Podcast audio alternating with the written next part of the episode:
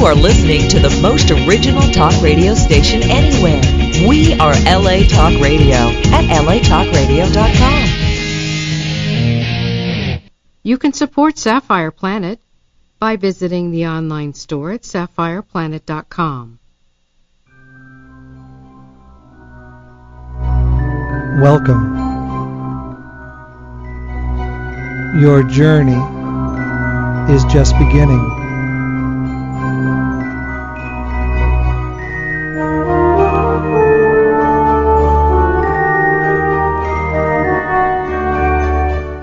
You are now entering the Sapphire Planet.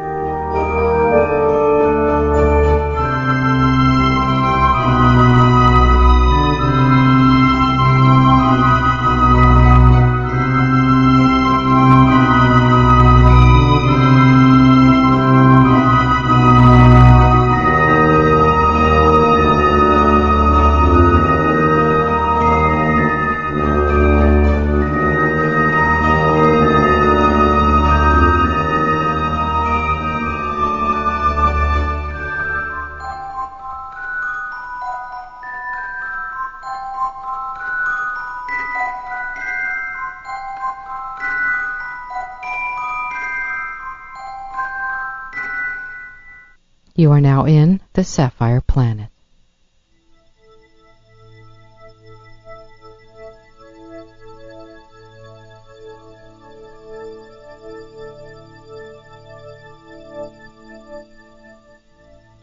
The planet Mercury has the most eccentric orbit of all the planets.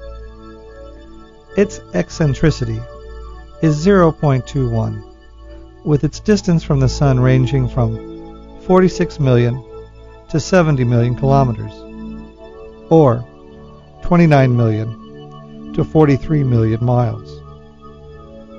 It takes 87.9 Earth days to complete an orbit. The higher velocity of the planet when it is near perihelion is clear from the greater distance it covers each 5-day interval. This varying distance to the Sun, combined with a 3-to-2 spin, orbit resonance of the planet's rotation around its axis, result in complex variations of the surface temperature. This resonance makes a single day on Mercury last exactly 2 Mercury years, or about 176 Earth days. Mercury's orbit is inclined by 7 degrees to the plane of the Earth's orbit, the ecliptic. As a result, transits of Mercury across the surface of the Sun can occur only when the planet is crossing the plane of the ecliptic at the time it lies between the Earth and the Sun. This occurs about every 7 years on average. Mercury's axial tilt is almost zero, with the best measured value as low as 0.027 degrees. This is significantly smaller than that of Jupiter, which has the second smallest axial tilt of all the planets, at 3.1 degrees. This means to an observer at Mercury's poles, the center of the Sun never rises more than 2.1 arc minutes above the horizon. At certain points on Mercury's surface, an observer would be able to see the Sun rise about halfway, then reverse and set before rising again, all within the same Mercurian day. This is because approximately 4 Earth days before perihelion, Mercury's angular orbital velocity equals its angular rotational velocity, so that the Sun's apparent motion ceases. Closer to perihelion, Mercury's angular orbital velocity then exceeds the angular rotational velocity. Thus, to a hypothetical observer on Mercury, the Sun appears to move in a retrograde direction. 4 days after perihelion, the sun's normal apparent motion resumes. For the same reason, there are 2 points on Mercury's equator, 180 degrees apart in longitude, at either of which, around perihelion in alternate Mercurian years, once a Mercurian day, the sun passes overhead, then reverses its apparent motion and passes overhead again, then reverses a second time and passes overhead a third time, taking a total of about 16 Earth days for this entire process. In the other alternate Mercurian years, the same thing happens at the other of these 2 points. The amplitude of the retrograde motion is small, so the overall effect is that for 2 or 3 weeks, the sun is almost stationary overhead, and it is most brilliant because Mercury is at perihelion, its closest to the sun. This prolonged exposure to the sun at its brightest makes these 2 points the hottest places on Mercury. Conversely, there are 2 other points on the equator, 90 degrees of longitude apart from the first ones, where the sun passes overhead only when the planet is at aphelion in alternate years, when the apparent motion of the sun in the Mercurian sky is relatively rapid.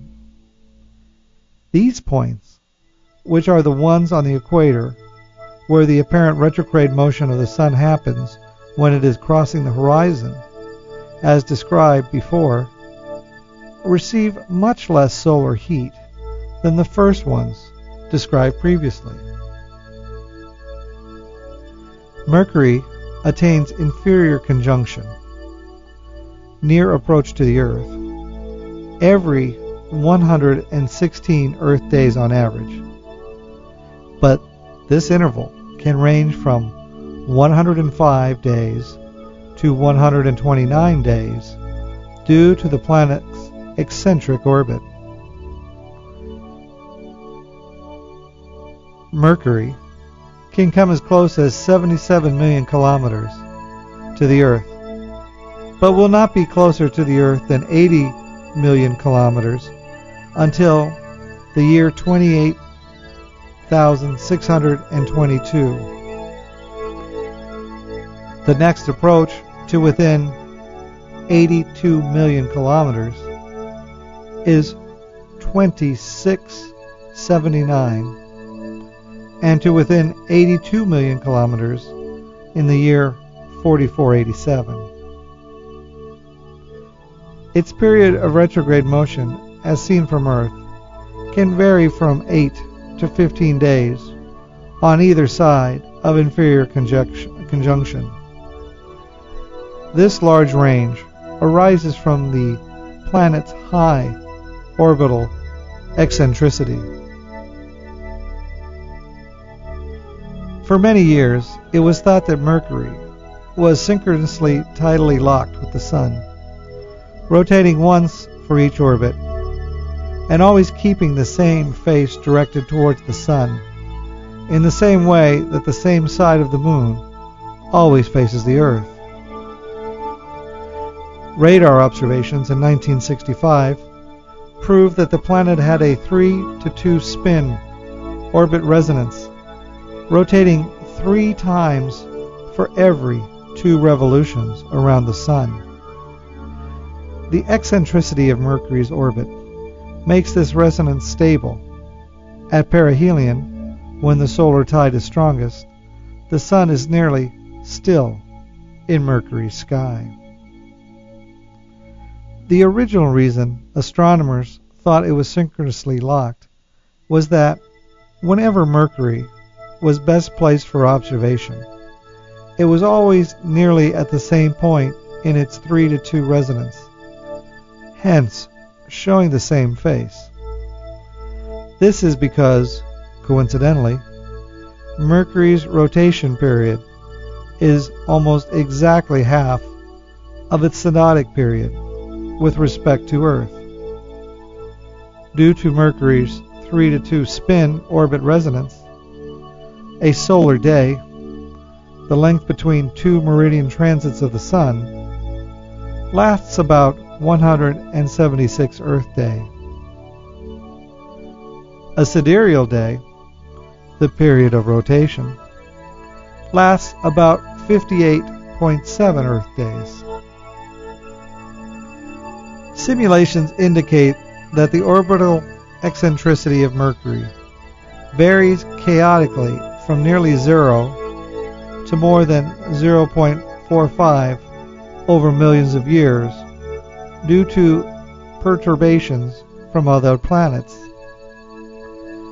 This is thought to explain Mercury's 3-to-2 spin orbit resonance, rather than the more usual 1-to-1, because this state is more likely to arise during a period of high eccentricity. Numerical simulations show that a future secular orbit resonant perihelion interaction with Jupiter may cause the eccentricity of Mercury's orbit to increase to the point where there is a 1% chance that the planet may collide with Venus within the next 5 billion years.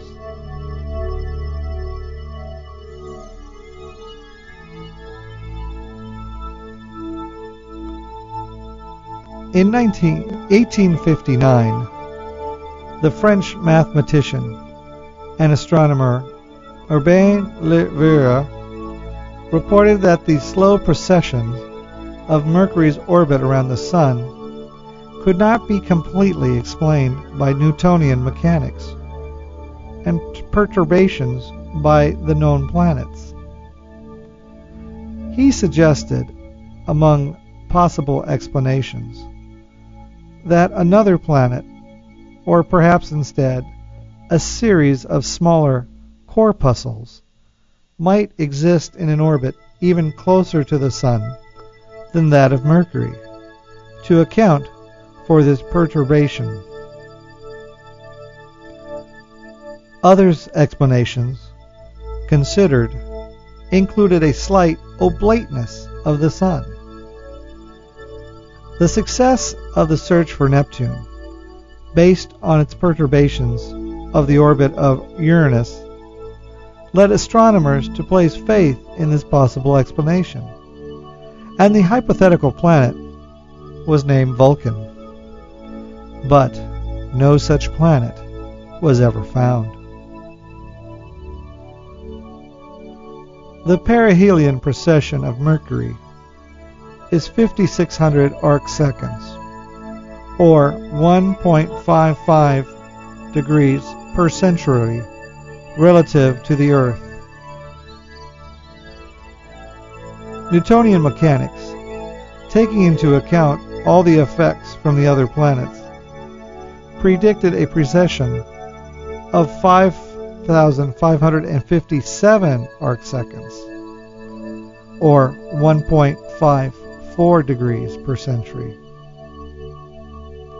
In the early 20th century, Albert Einstein's general theory of relativity provided the explanation for the observed precession. The effect is very small. The Mercurian relativistic perihelion advances excess is just 42.98 arcseconds per century. Therefore, it requires a little over 12 million orbits for a full excess turn. Similar but much smaller effects operate for other planets. 8.62 arcseconds per century for Venus, 3.84 for Earth, 1.35 for Mars, and 10.05 for the asteroid 1566 Icarus.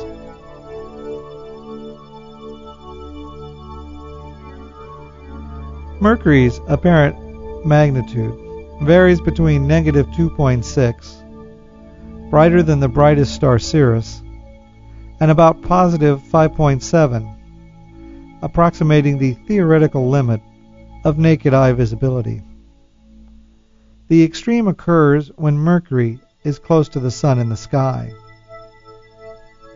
Observations of Mercury is complicated by its proximity to the Sun, as it is lost in the Sun's glare for much of the time. Mercury can be observed for only a brief period during either morning or evening twilight. Mercury can, like several other planets and the brightest stars, be seen during a total solar eclipse. Like the Moon and Venus, Mercury exhibits phases as seen from the Earth. It is new at inferior conjunction and full at superior conjunction.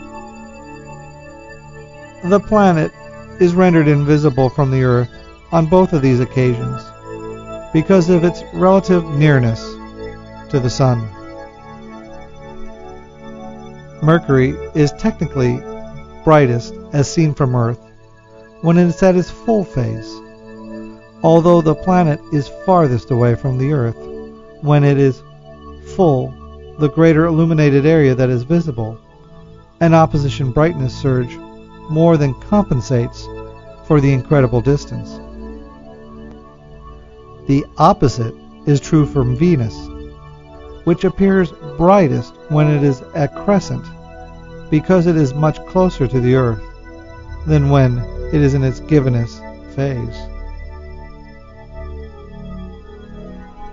Nevertheless, the brightest or full phase appearance of Mercury is an essentially impossible time for practical observation because of the extreme proximity of the Sun. Mercury is best observed at the first and last quarter, although they are phases of lesser brightness. The first and last quarter phases occur at the greatest elongation, east and west respectively. At both of these times, Mercury's separation from the Sun ranges anywhere from 17.9 at perihelion to 27.8 at aphelion. At greatest elongation west, Mercury rises at its earliest before the Sun, and at its greatest elongation east, it sets at its latest after the Sun.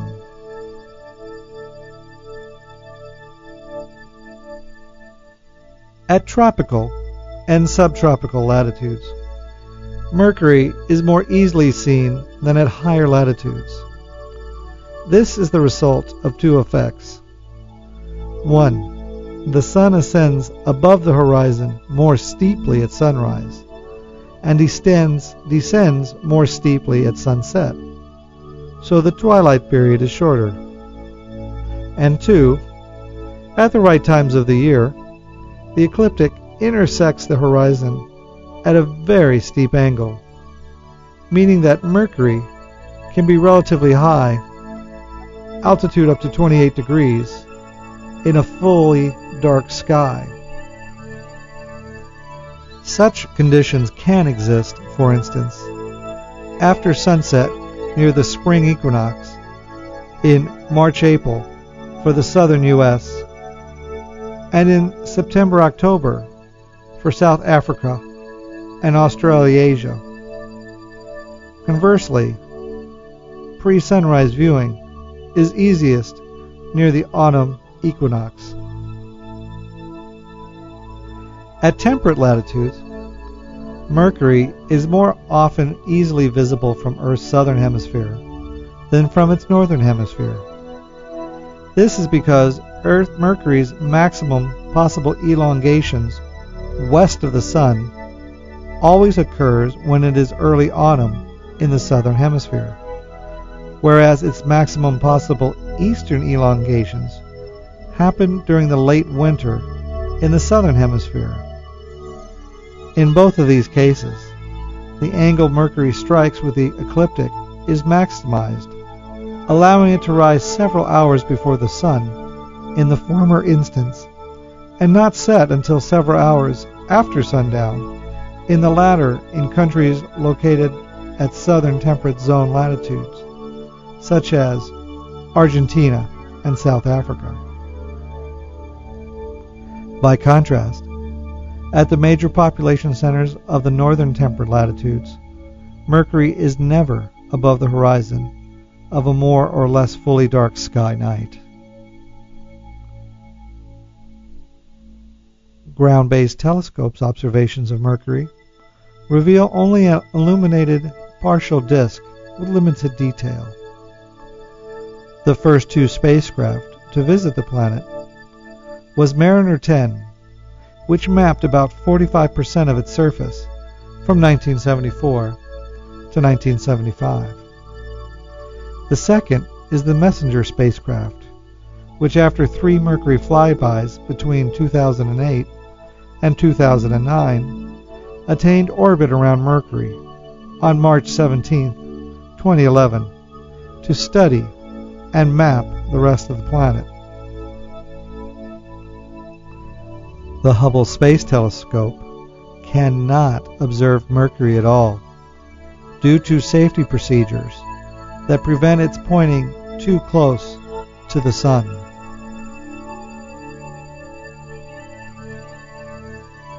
Mercury is seen most easily when it is close to its greatest elongation, which means that its angular separation from the Sun is at its greatest. It can be near greatest western elongation, which means it is west of the Sun in the sky, so it is visible soon before sunrise, or greatest eastern elongation, which means it is visible soon after sunset. However, the exact dates of the greatest elongations are not the best ones on which to try to see Mercury. The phase of the planet greatly affects its apparent brightness.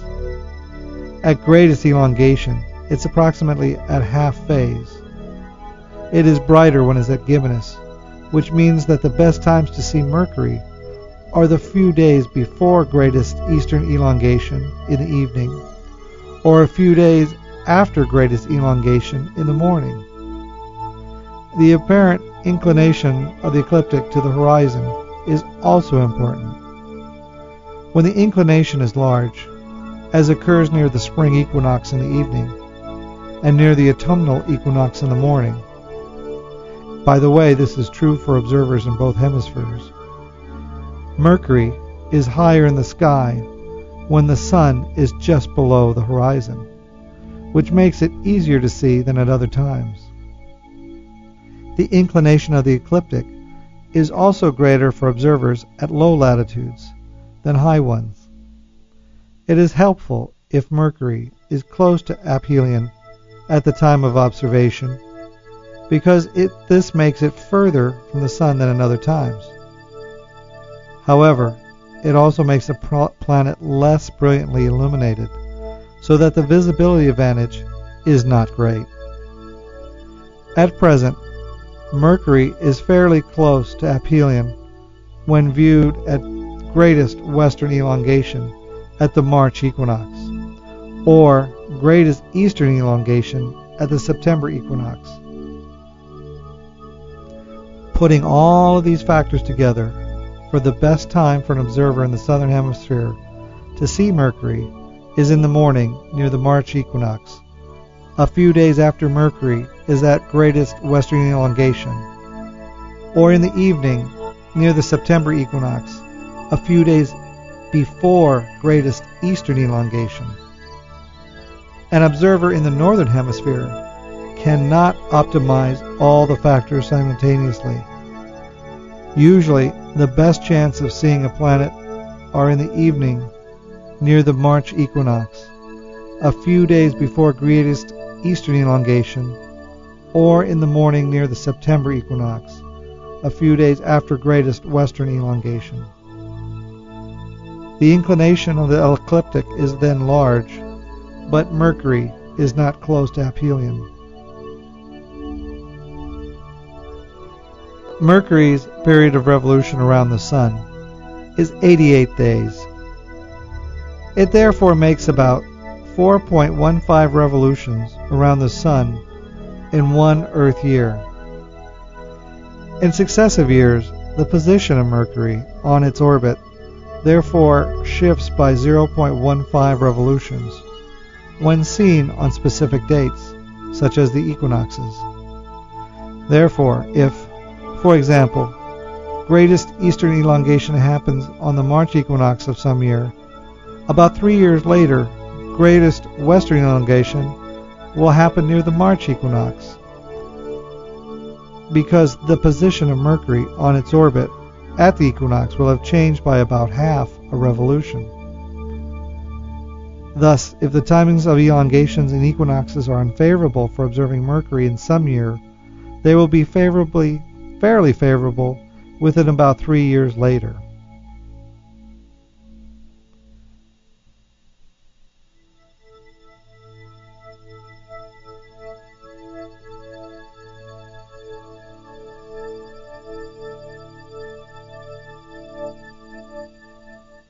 The earliest known recorded observations of Mercury are from the MUL.APIN tablets.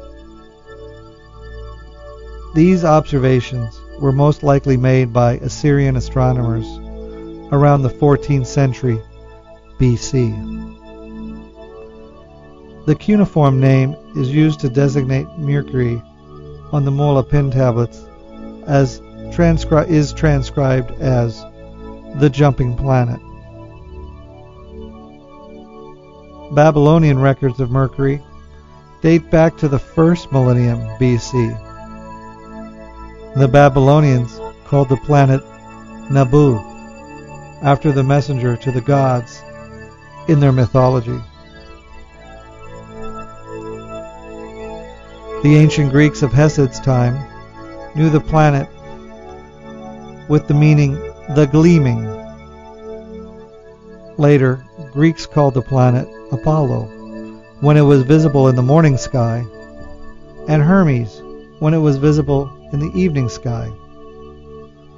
They had no idea it was the same planet.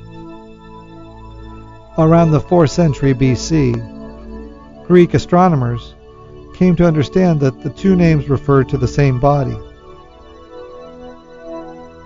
Hermes, a planetary name that is retained in modern Greek. The Romans named the planet after the swift-footed Roman messenger god Mercury, which they equated with the Greek Hermes because it moves across the sky faster than any other planet.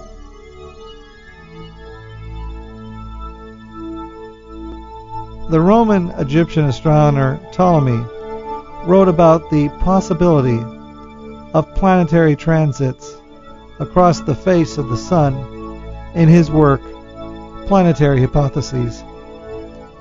He suggested that no transits had been observed either because planets such as Mercury were too small to see, or because the transits were too infrequent. In ancient China, Mercury was known as Shen Jing, the hour star. It was associated with the direction north and the phase of water in the Wu Jing. Modern Chinese, Korean, Japanese, and Vietnamese cultures refer to the planet literally as the water star, based on the five elements. Hindu mythology used the name Buddha for Mercury, and this god was thought to preside over Wednesday. The god Odin, of Germanic paganism, was associated with the planet Mercury and Wednesday. The Maya may have represented Mercury as an owl, or possibly 4 owls, 2 for the morning aspect and 2 for the evening, that served as a messenger to the underworld. The ancient association of Mercury with Wednesday is still visible in the names of Wednesdays in its various modern languages of Latin descent. Mercredi in French, Mercules in Spanish, or Mercurii in Romanian. The names of the days of the week were, in classical times, all related to the names of the seven bodies that were then considered to be planets.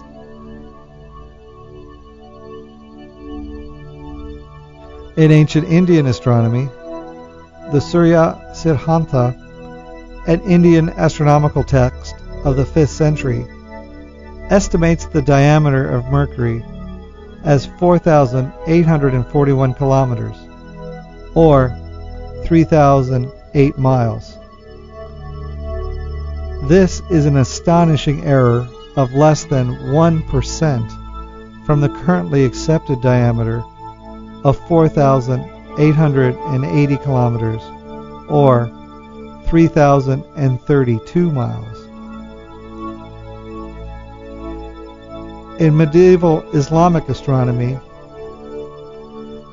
astronomers in the 11th century described the deference of Mercury's geocentric orbit as being oval, like an egg, although this insight did not influence astronomical theory or astronomical calculations. In the 12th century, they were observed as two planets as black spots on the face of the Sun, which was later suggested as the transit of Mercury and or Venus by astronomers. In India,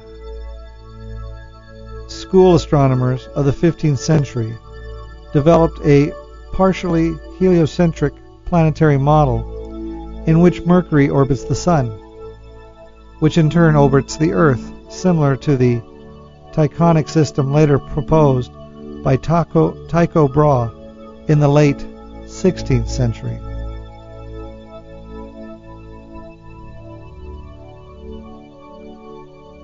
The first telescopic observations of Mercury were made by Galileo in the early 17th century. Although he observed phases when he looked at Venus, his telescope was not powerful enough to see the phases of Mercury. In 1631, Pierre Gassendi made the first telescopic observations of the transit of a planet across the Sun, when he saw a transit of Mercury predicted by Johannes Kepler.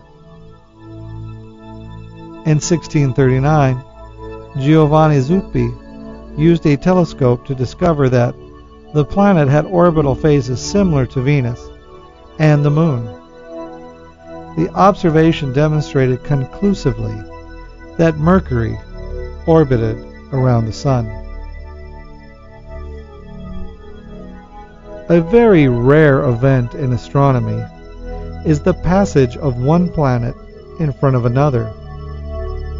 Occultation is what it's called.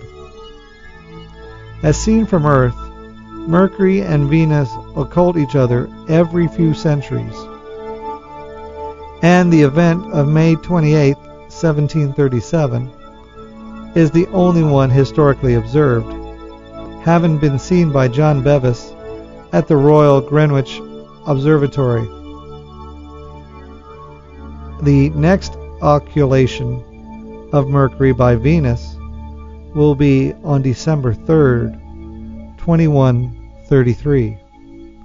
See you there. The difficulties inherent in observing Mercury meant that it had been far less studied than the other planets.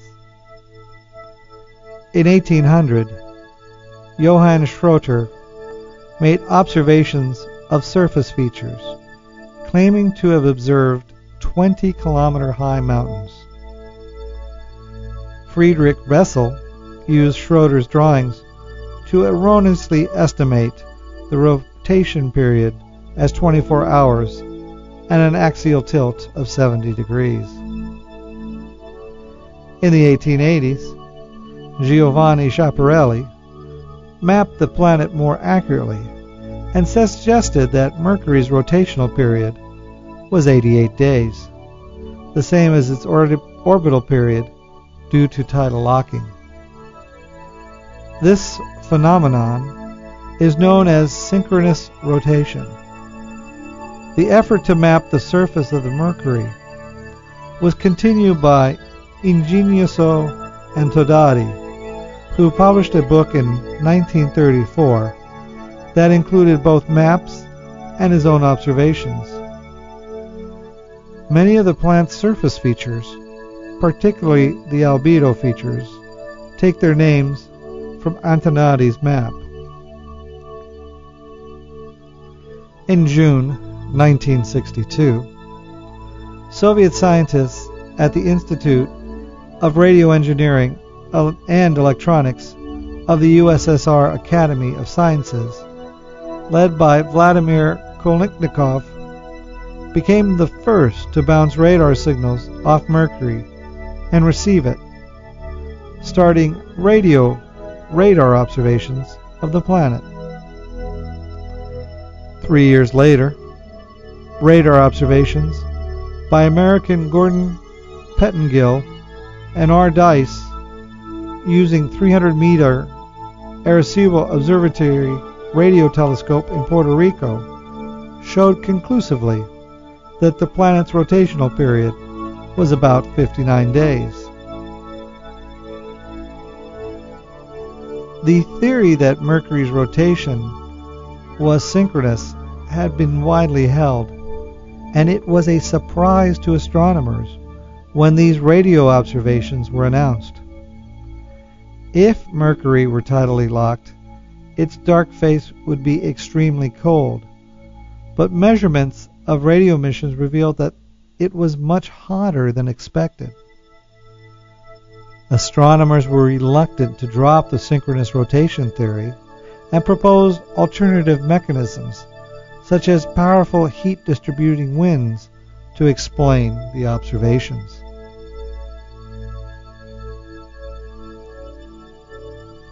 Italian astronomer Giuseppe Colombo noted that the rotation value was about two-thirds of Mercury's orbital period and proposed that the planet's orbital and rotational periods were locked in a 3-to-2 ratio rather than a 1-to-1 resonance. Data from Mariner 10 subsequently confirmed this view. This means that Schiaparelli's and Arredondi's maps were not wrong. Instead, the astronomers saw the same features during every second orbit and recorded them, but disregarded those seen in the meantime, when Mercury's other face was towards the Sun, because the orbital geometry meant that these observations were made under poor viewing conditions.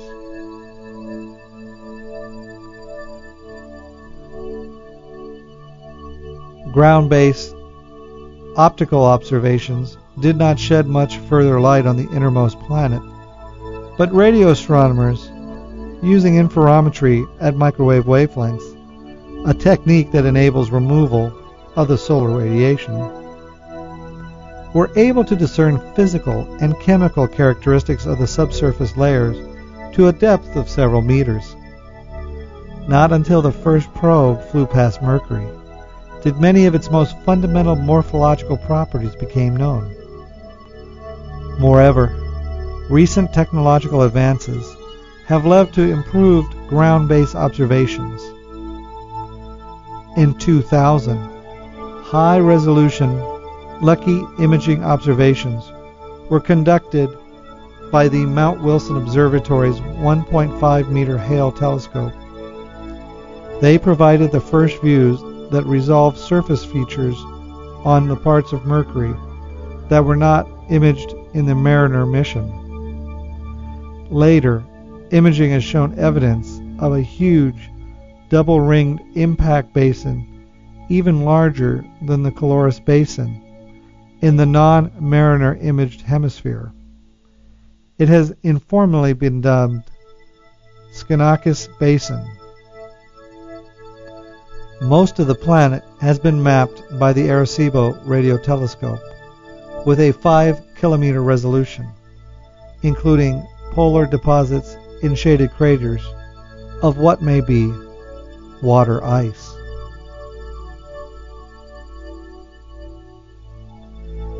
Reaching Mercury from Earth poses significant technical challenges because the planet's orbits so much closer to the Sun than the Earth.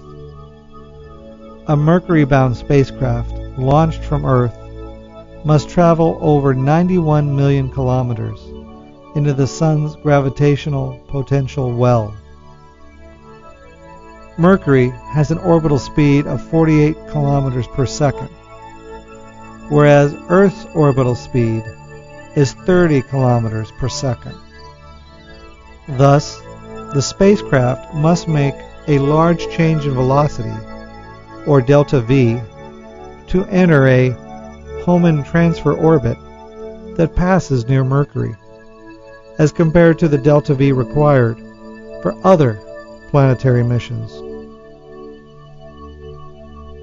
The potential energy liberated by moving down the Sun's potential well becomes kinetic energy, requiring another large delta V change to do anything other than rapidly pass by Mercury. To land safely or enter a stable orbit, the spacecraft would rely entirely on rocket motors. Aerobraking is ruled out because the planet has very little atmosphere. A trip to Mercury requires more rocket fuel than that required to escape the solar system completely. As a result, only 2 space probes have visited the planet so far. A proposed alternative approach would use a solar sail to attain a Mercury synchronous orbit around the Sun.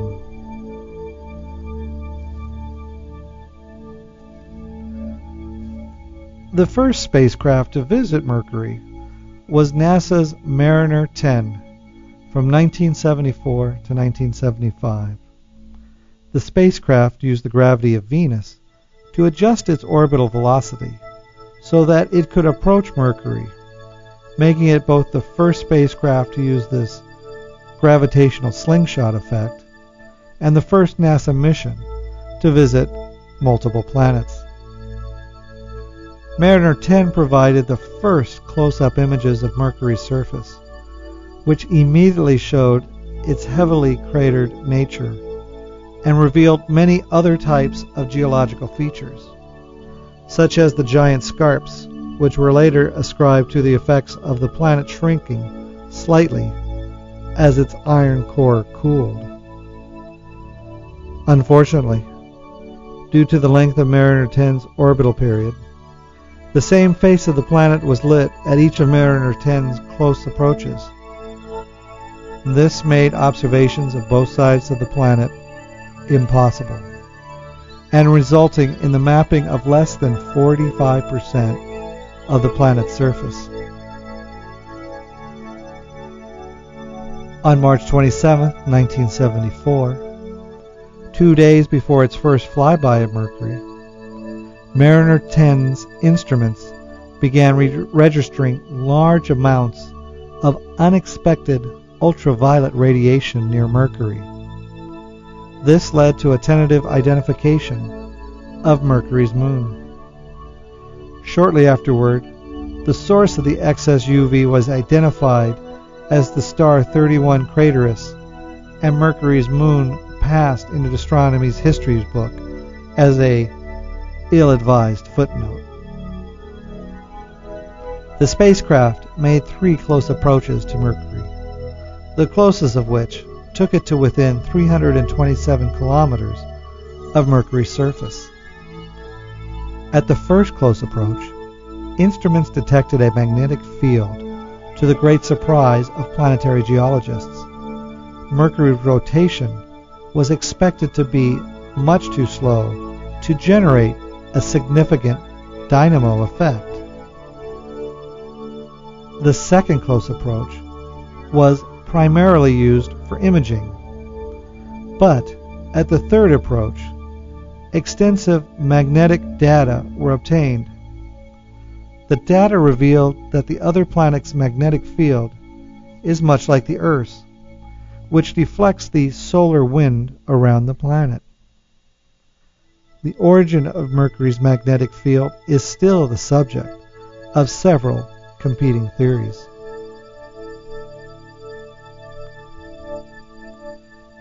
On March 24, 1975, just 8 days after its final close approach, Mariner 10 ran out of fuel. Because its orbit could no longer be accurately controlled, mission controllers instructed the probe to shut down. Mariner 10 is thought to still be orbiting the Sun, close to Mercury, every few months. A second NASA mission to Mercury, named MESSENGER, which is an acronym of the larger name Mercury Surface, Space Environment, Geochemistry, and Ranging, was launched on August 3, 2004 from Cape Canaveral Air Force Station aboard a Boeing Delta II rocket. It made a flyby of the Earth in August of 2005 and of Venus in October 2006 and June 2007 to place it in the correct trajectory to reach an orbit around Mercury.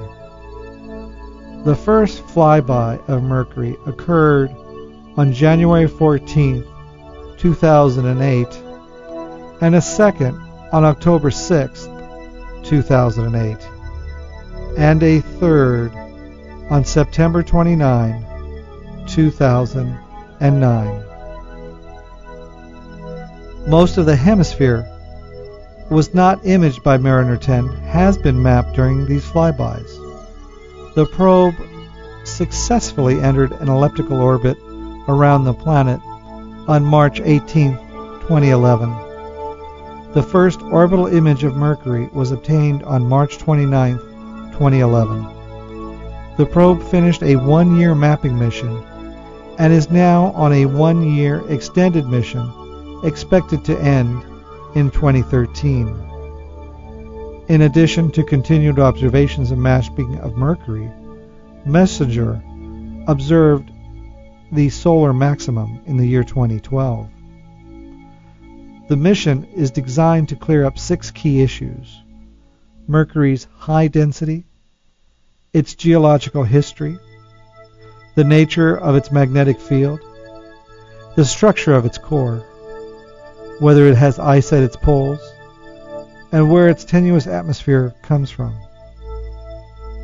To this end, the probe is carrying imaging devices which will garner much higher resolution images of much more of the planet than Mariner 10, assorted spectrometers to determine abundance of elements in the crust,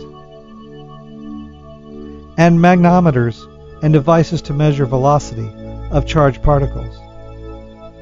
Detailed measurements of tiny changes in the probe's velocity as it orbits will be used to infer details of the planet's interior structure.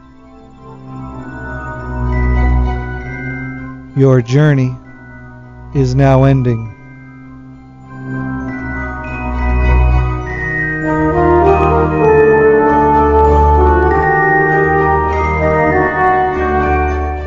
You are now leaving the Sapphire Planet.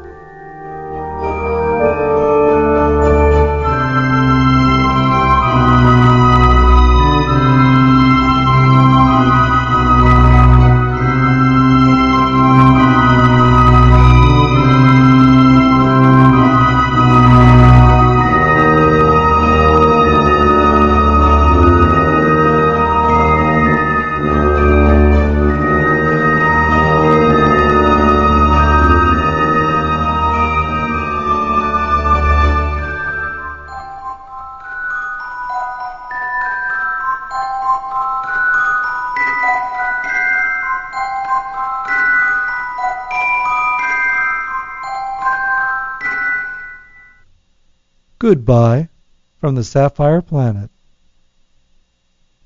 Own a piece of the planet. Now you can purchase Sapphire Planet merchandise online at sapphireplanet.com.